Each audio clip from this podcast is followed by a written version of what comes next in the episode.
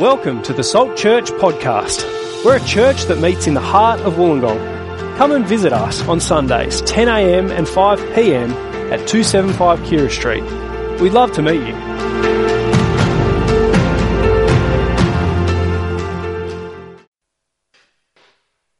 Great to be opening God's Word with you, and welcome if you don't normally find yourself at church. Uh, it's great to have you with us. We are thinking about our identity today. Who are you? Uh, when someone asks you, tell me about yourself, what do you say? What are the kind of things that make up your identity? Uh, let me put it this way Imagine that your identity was a book, and on each page of this book, there is one thing about you. So for me, there's a page that says son, and a page that says brother, and friend, and male, and dad, and husband, and Christian, and martial artist, and Australian, and mediocre musician. There's a page in each, each my book has got all these pages. Uh, and some of the pages in our books are fixed. They're not changing, they're not changeable. Some of them are fluid, they change across life. Uh, for instance, I'll always be a male, but I may not always be a mediocre musician. I could practice someday and I could actually get good. Uh, or I could give up music and give up my instruments and it not be part of my identity anymore. Now, here's the burning question. If you think about your identity like this, your identity book, here's the burning question What's on the title page of your book? What is the most important thing to know about you? Usually, this is what we lead with or focus on when someone asks, Tell me about yourself. The most important thing is the thing that we share or focus on. And the title page shapes the rest of your identity book. It helps you to prioritize. Uh, for instance, if my title page said musician, then being a musician would be more important to me than being a son or a brother or a dad. And with the demands on my time, I would prioritize music. That's what would happen if the title page of my book was musician. It helps you to prioritize. It also helps you to be stable. Every other page in your book may change, but your title page remains as the heart of who you are. If you're a Christian, God gives us our title page. He gives us our identity. And today we're going to see what it is. We're going to see what's on our title page to shape the rest of our book, to help us prioritize, and to give us stability. And if you're here and you wouldn't call yourself a Christian and you're exploring Jesus, this can be your title page too, what we look at in Romans. And it's more stable, it gives more peace, it gives more hope than any other identity could. So I'm going to pray and then let's have a look at what God has to say to us. Let's pray. Father God, thank you so much for the things you give to us. Thank you for your word. Thank you for the identity that you give us in Jesus. We pray that as we look at this today, you'd speak to us, you'd help us understand it, and you'd change us because of the things that we read and think through. Amen. Well, if you're a Christian, your new identity is in verse 14. Have a look with me. Romans 8, verse 14. For those who are led by the Spirit of God are the children of God. Oh, let me give you a more literal translation. A more literal translation of this would be because those led by the Spirit of God are the sons of God. Uh, the because tells us we're in the middle of an argument. You don't start a conversation with because, it's partway through. And it takes us back to verse 12. So have a look, verse 12. Therefore, brothers and sisters, we have an obligation but it is not to the flesh to live according to it, for if you live according to the flesh, you will die. But if by the Spirit you put to death the misdeeds of the body, you will live, because those who are led by the Spirit of God are the sons of God. Uh, basically, we've seen in Romans 8 if you're a Christian, then your title page says no condemnation. That's on your title page. Uh, Jesus was condemned so that we could be accepted by God. We saw that two weeks ago. And then last week we saw but what's on your title page? You've changed realms. You're not controlled or governed or led by the flesh anymore. Now you're controlled and governed and led by the Spirit. You walk in the Spirit. Another way to say all of that, another piece to the title page, is that if you're a child, if you're a Christian, you're a child of God. Or better still, you're a son of God. God gives us a new identity as Christians. We're sons of God. Whether you're a male or a female, if you're a Christian, you're a son of God, which might sound a little bit weird. Uh, it may even feel a little bit demeaning if you're a woman. But it's not meant to be, it's actually the opposite of that. All Christians are sons because in ancient Israel, only the sons would inherit from their parents. Uh, the parents might have equally loved and equally valued their son and their daughter, but only the sons would inherit. And the son was meant to use that money from the inheritance to love and serve and protect the women around them. And sometimes they did that really well. Sometimes they neglected and abused their responsibility. But the point here is that all Christians, men and women, male and female, are sons of God who inherit.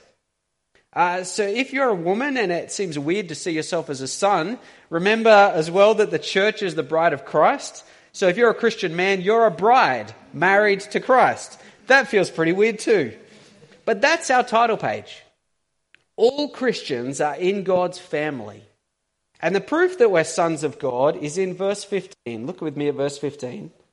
The Spirit you received does not make you slaves so that you live in fear again. Rather, the Spirit you received brought about your adoption to sonship.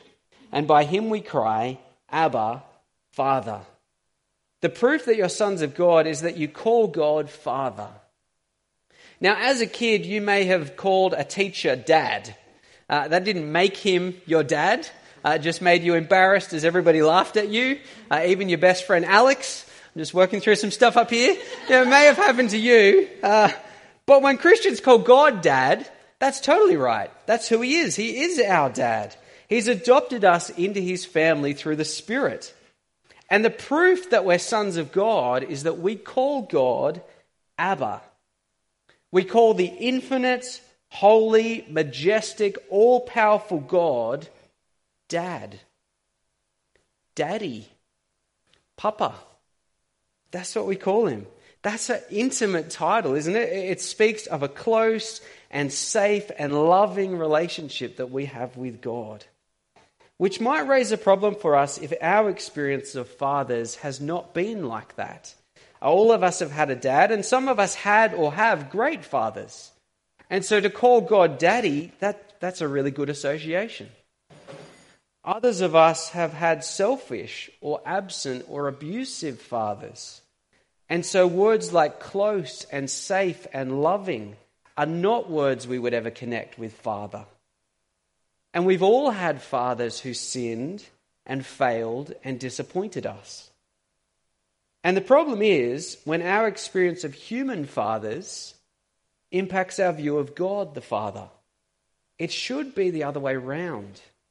God the Father is the standard to, by which to evaluate all human fathers. All fathers fall short of God, the perfect parent.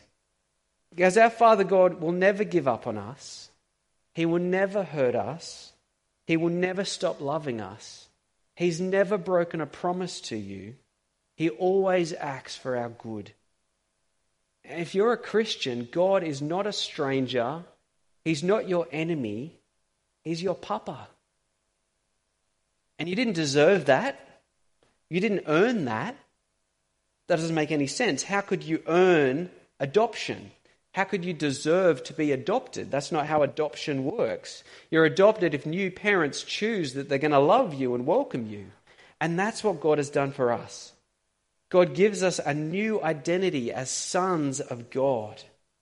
That's your title page if you're a Christian. And if you're not yet a Christian, that can be your title page. Our culture tells us to find our own identity.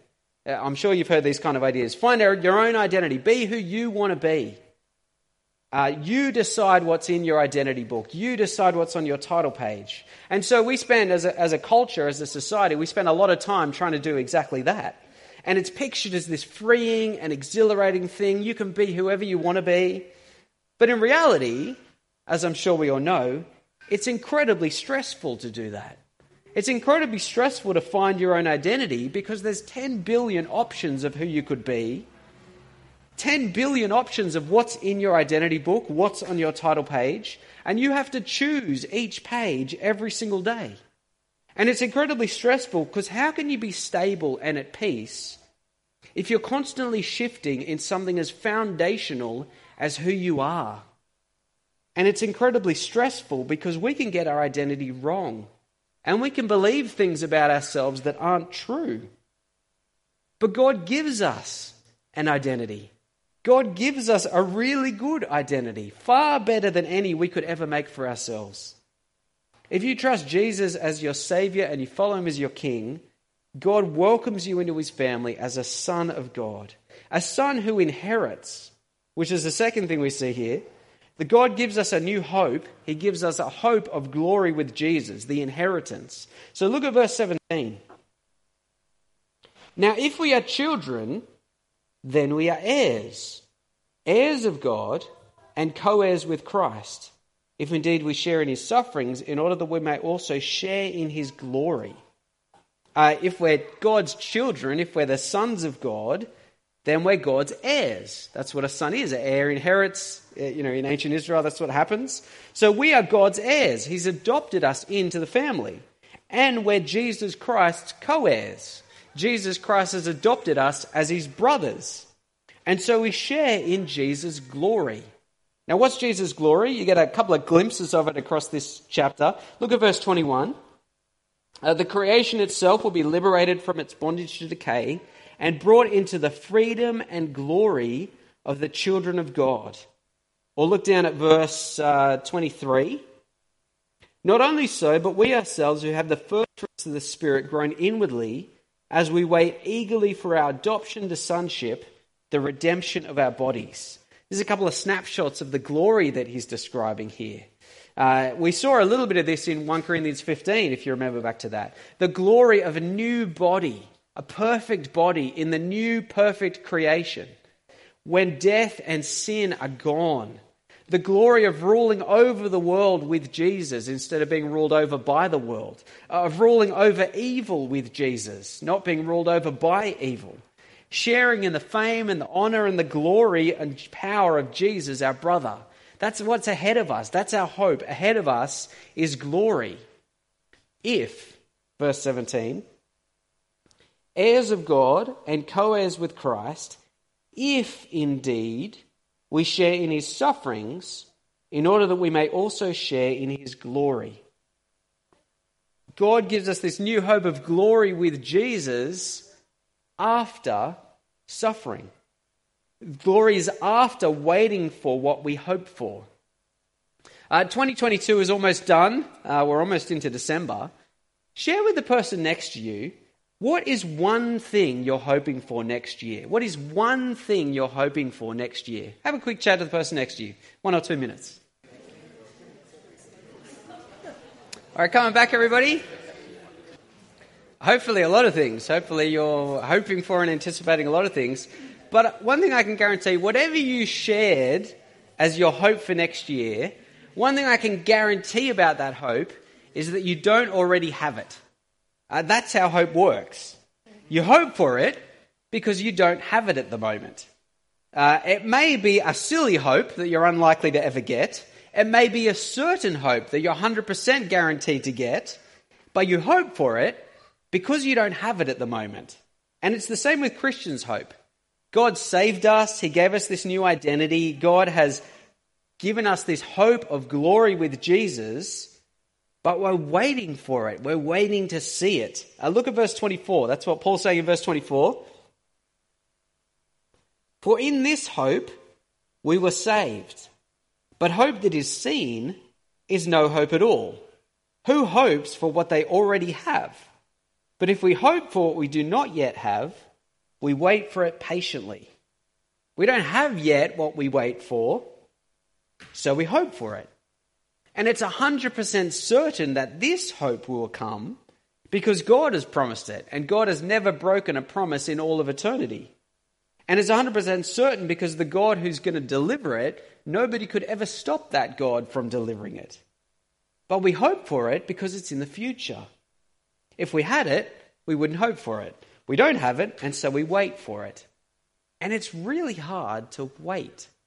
Now, whether you're a kid waiting for Christmas, whether you're a uni student waiting for your exam results, whether you're waiting for a phone call after a job interview, whether you're waiting for a paycheck, whether you're waiting for holidays to start, whether you're waiting to get well after sickness, it is painful to wait. But there's actually more going on here. It's not just that it's hard to wait, it's that the new hope we have of glory with Jesus comes after we suffer with Jesus. It's glory through suffering, it's glory via suffering. Look in verse 17. It says that in verse 17. Now, if we are children, then we are heirs, heirs of God and co heirs with Christ, if indeed we share in his sufferings, in order that we may also share in his glory. If you want to share in Jesus' glory, we need to share in Jesus' suffering because the pattern of Jesus' life is the pattern of our lives too. There is no other road to glory. There is no shortcut where you just coast through life straight on into glory. Uh, I've heard sometimes, you might have heard this too, I've sometimes heard church leaders promote something called the prosperity gospel. And it sounds something like this uh, when, when church leaders say, The good news of the Bible is that Jesus suffered for us so we don't have to. He suffered for us so we can expect smooth sailing, glory in this life now, and more glory after death. Which seems to me to be the exact opposite of what this verse is saying. And it's the exact opposite of what Jesus says many times. Uh, if you can remember back, if you, if you know this part of the Bible, remember back to when Jesus is tempted by the devil, when he's tested. Uh, the devil says this to him a couple of different temptations. This is the last one from Matthew. The devil took Jesus to a very high mountain and showed him all the kingdoms of the world and their splendor. All this I will give you, he said, if you will bow down and worship me. Jesus said to him, Away from me, Satan, for it is written, Worship the Lord your God and serve him only. What's the power of that temptation? Why does Satan hold that out as a temptation to Jesus? Well, it's because Satan is offering Jesus the glory without the suffering, the gain without the pain. Because the glory of all the kingdoms of the world and ruling over them, that's what Jesus gets on the other side of the cross. That is his glory. That's what he inherits. The glory of ruling all the kingdoms of the world after the cross. And Jesus doesn't listen to Satan. He trusts his Father. He walks a life of suffering that climaxes at the cross, and only then he receives the glory of ruling over everything. Uh, the same thing comes up in Hebrews chapter 12.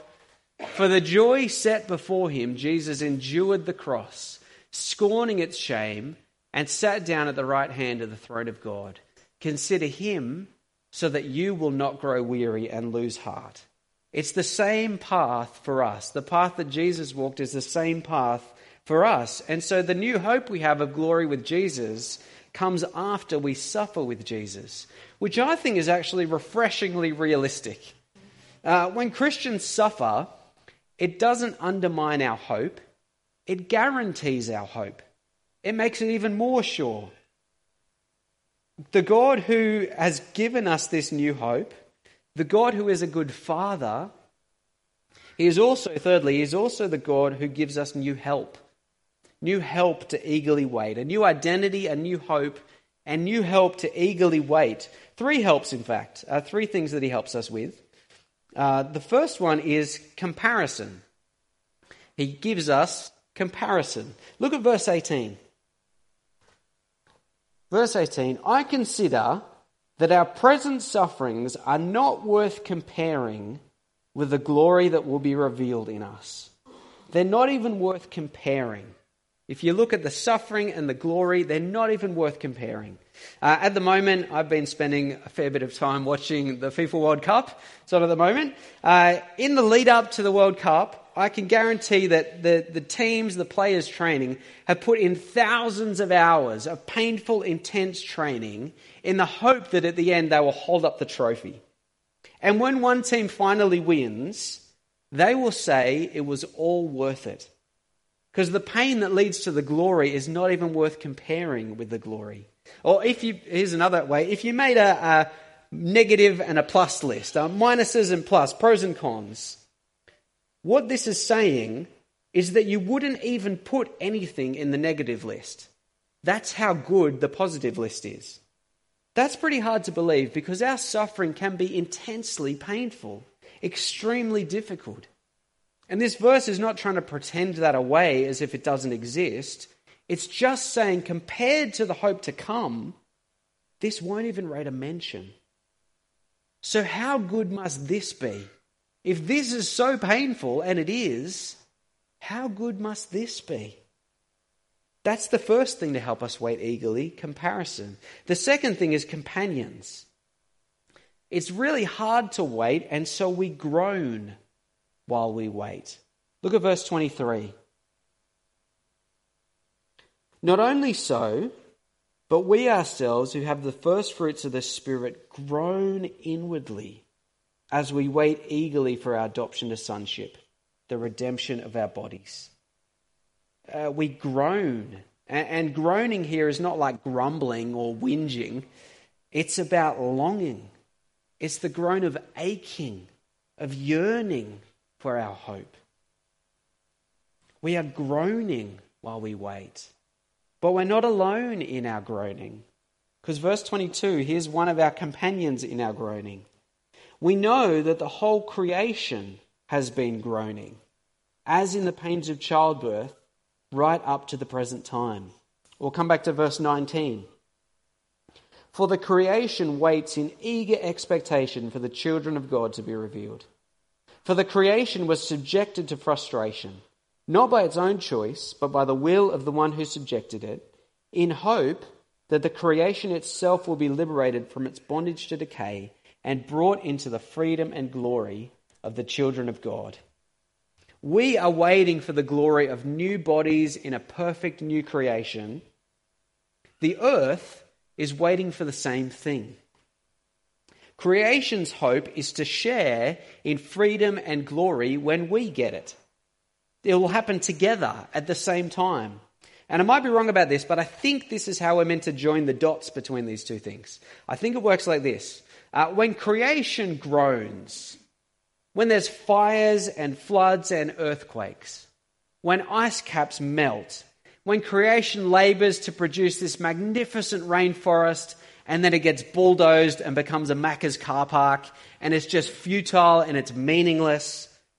In all those moments, it's like the earth is saying to us, I can't wait to see your glory. Because when the wait is over for you, that's the day it's over for me too. You're groaning and longing for that. Me too. We've got a companion on our path to glory. The world, the universe, is eagerly anticipating it just like we are. We're groaning together. And we've got one more companion on our journey the Holy Spirit of God. Look at verse 26. In the same way, the Spirit helps us in our weakness. We do not know what we ought to pray for, but the Spirit Himself intercedes for us through wordless groans. And He who searches our hearts knows the mind of the Spirit, because the Spirit intercedes for God's people in accordance with the will of God. In the same way that creation's groans help us to wait eagerly, the Spirit's groans do too. Because when we don't know what to pray for, the Holy Spirit prays for us. He asks the Father God to give us what we need, even when we don't know what we need. And the Father God 100% accepts what the Spirit prays for. It, it, the Father God expect, accepts God the Holy Spirit's prayers on our behalf, groans on our behalf, because the Holy Spirit always prays the right thing. The Holy Spirit always asks for God's will for us. This is one more help we get to wait eagerly. We've got companions on our journey. And the third thing we have is commitment. Look at verse 28. And we know that in all things God works for the good of those who love him, who have been called according to his purpose. There's a massive promise and commitment from God here that he will be at work in everything for the good of those who love him. And the first couple of times that I read verse 28 uh, in my across my Christian life, I read it and I thought it said God will give good to those who love him. That that's the promise and commitment from God. God promises he will give good to those who love him. And that's kind of where you get some of that uh, prosperity gospel idea that some church leaders promote. The idea that the good news of the Bible is that Jesus suffers for us so we don't have to. You can expect smooth sailing and glory in this life and more glory in the life after death. Because look at verse 28. In all things, God gives good to those who love him. And then on the flip side, if you're not getting good from God, maybe you don't love God enough. Because if you did love God, you would get good. That's what verse 28 is saying, isn't it? But that's not what verse 28 says. It doesn't say God only gives good. I'll read it again. And we know that in all things, God works for the good of those who love him. God works for the good. Not that God will only give us good, but that he works in everything for our good. And what is the good that it's talking about here? What is the good? It's not smooth sailing through life with no suffering. It's that God will use everything that happens to you. The promise is that God will use everything that happens to you, all the heights, all the valleys, to make you more like your brother Jesus. That's what God is promising here, to use everything to make you more like your brother Jesus. Look at verse 29. You get a bit more of it here. For those God foreknew, he also predestined to be conformed to the image of his Son, that he might be the firstborn among many brothers and sisters. The good is making us like Jesus so that Jesus is surrounded by brothers and sisters who are worthy of him who look like him. The promise is that everything that happens to you is used by God, is designed by God to make you more like Jesus. And this is a massive commitment from God. And we can be 100% certain of this promise because the God who promises it has never broken a promise in all eternity. And no one could ever stop this God from delivering on his promises. It's so certain that actually it's put in the past tense here. Look at this, verse 30. And those he predestined, he also called. Those he called, he also justified. Those he justified, he will also glorify. No, it says he also glorified. It's in the past tense. There's this unbreakable chain where if you trust Jesus, you have all those things. You have been foreknown, you have been predestined and called and justified. And if you have all of those other things, of course, you'll have the last thing too. You'll get the glory. It's so secure that Paul writes it in the past tense as if we already had it. So let's wait. Don't give up our hope. Don't be discouraged by suffering. Suffering is not a mistake. It's not proof that God doesn't love you. It's not a bug in the system. It's a design feature. Suffering is a design feature, not a bug. It's designed by God.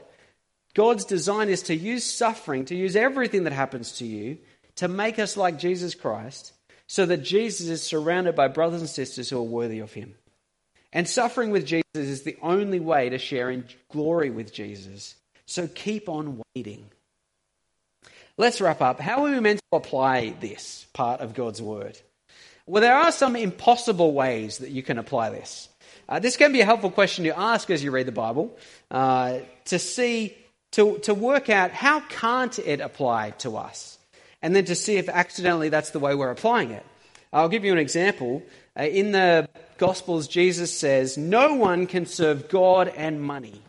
Jesus says, No one can serve God and money. You'll love one master, you'll hate the other. You can't do both. You can't serve two masters. You can't serve God and money.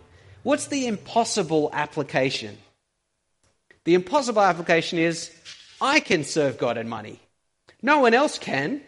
Nobody else can serve God and money, but I can. I've worked out some kind of clever way where it works fine for me. Everybody else needs to hear this part of God's word, but I'm good. I, I can, I've worked it out. That's the impossible application. Uh, that's the value of an impossible application. Have a think. What are the impossible applications here if you wouldn't call yourself a Christian? Well, I think the impossible application is that finding your own identity without God in it is a good idea. That writing your own book and your own title page without God in that book is a good idea, that, that you can find a more stable identity on your own than to have God as your dad and help to face the pain and the suffering of this life and a certain hope after this life. I'd say that's an impossible application. Can you see from what we've seen today? If you wouldn't call yourself a Christian, this can be your title page too. None of us deserve it.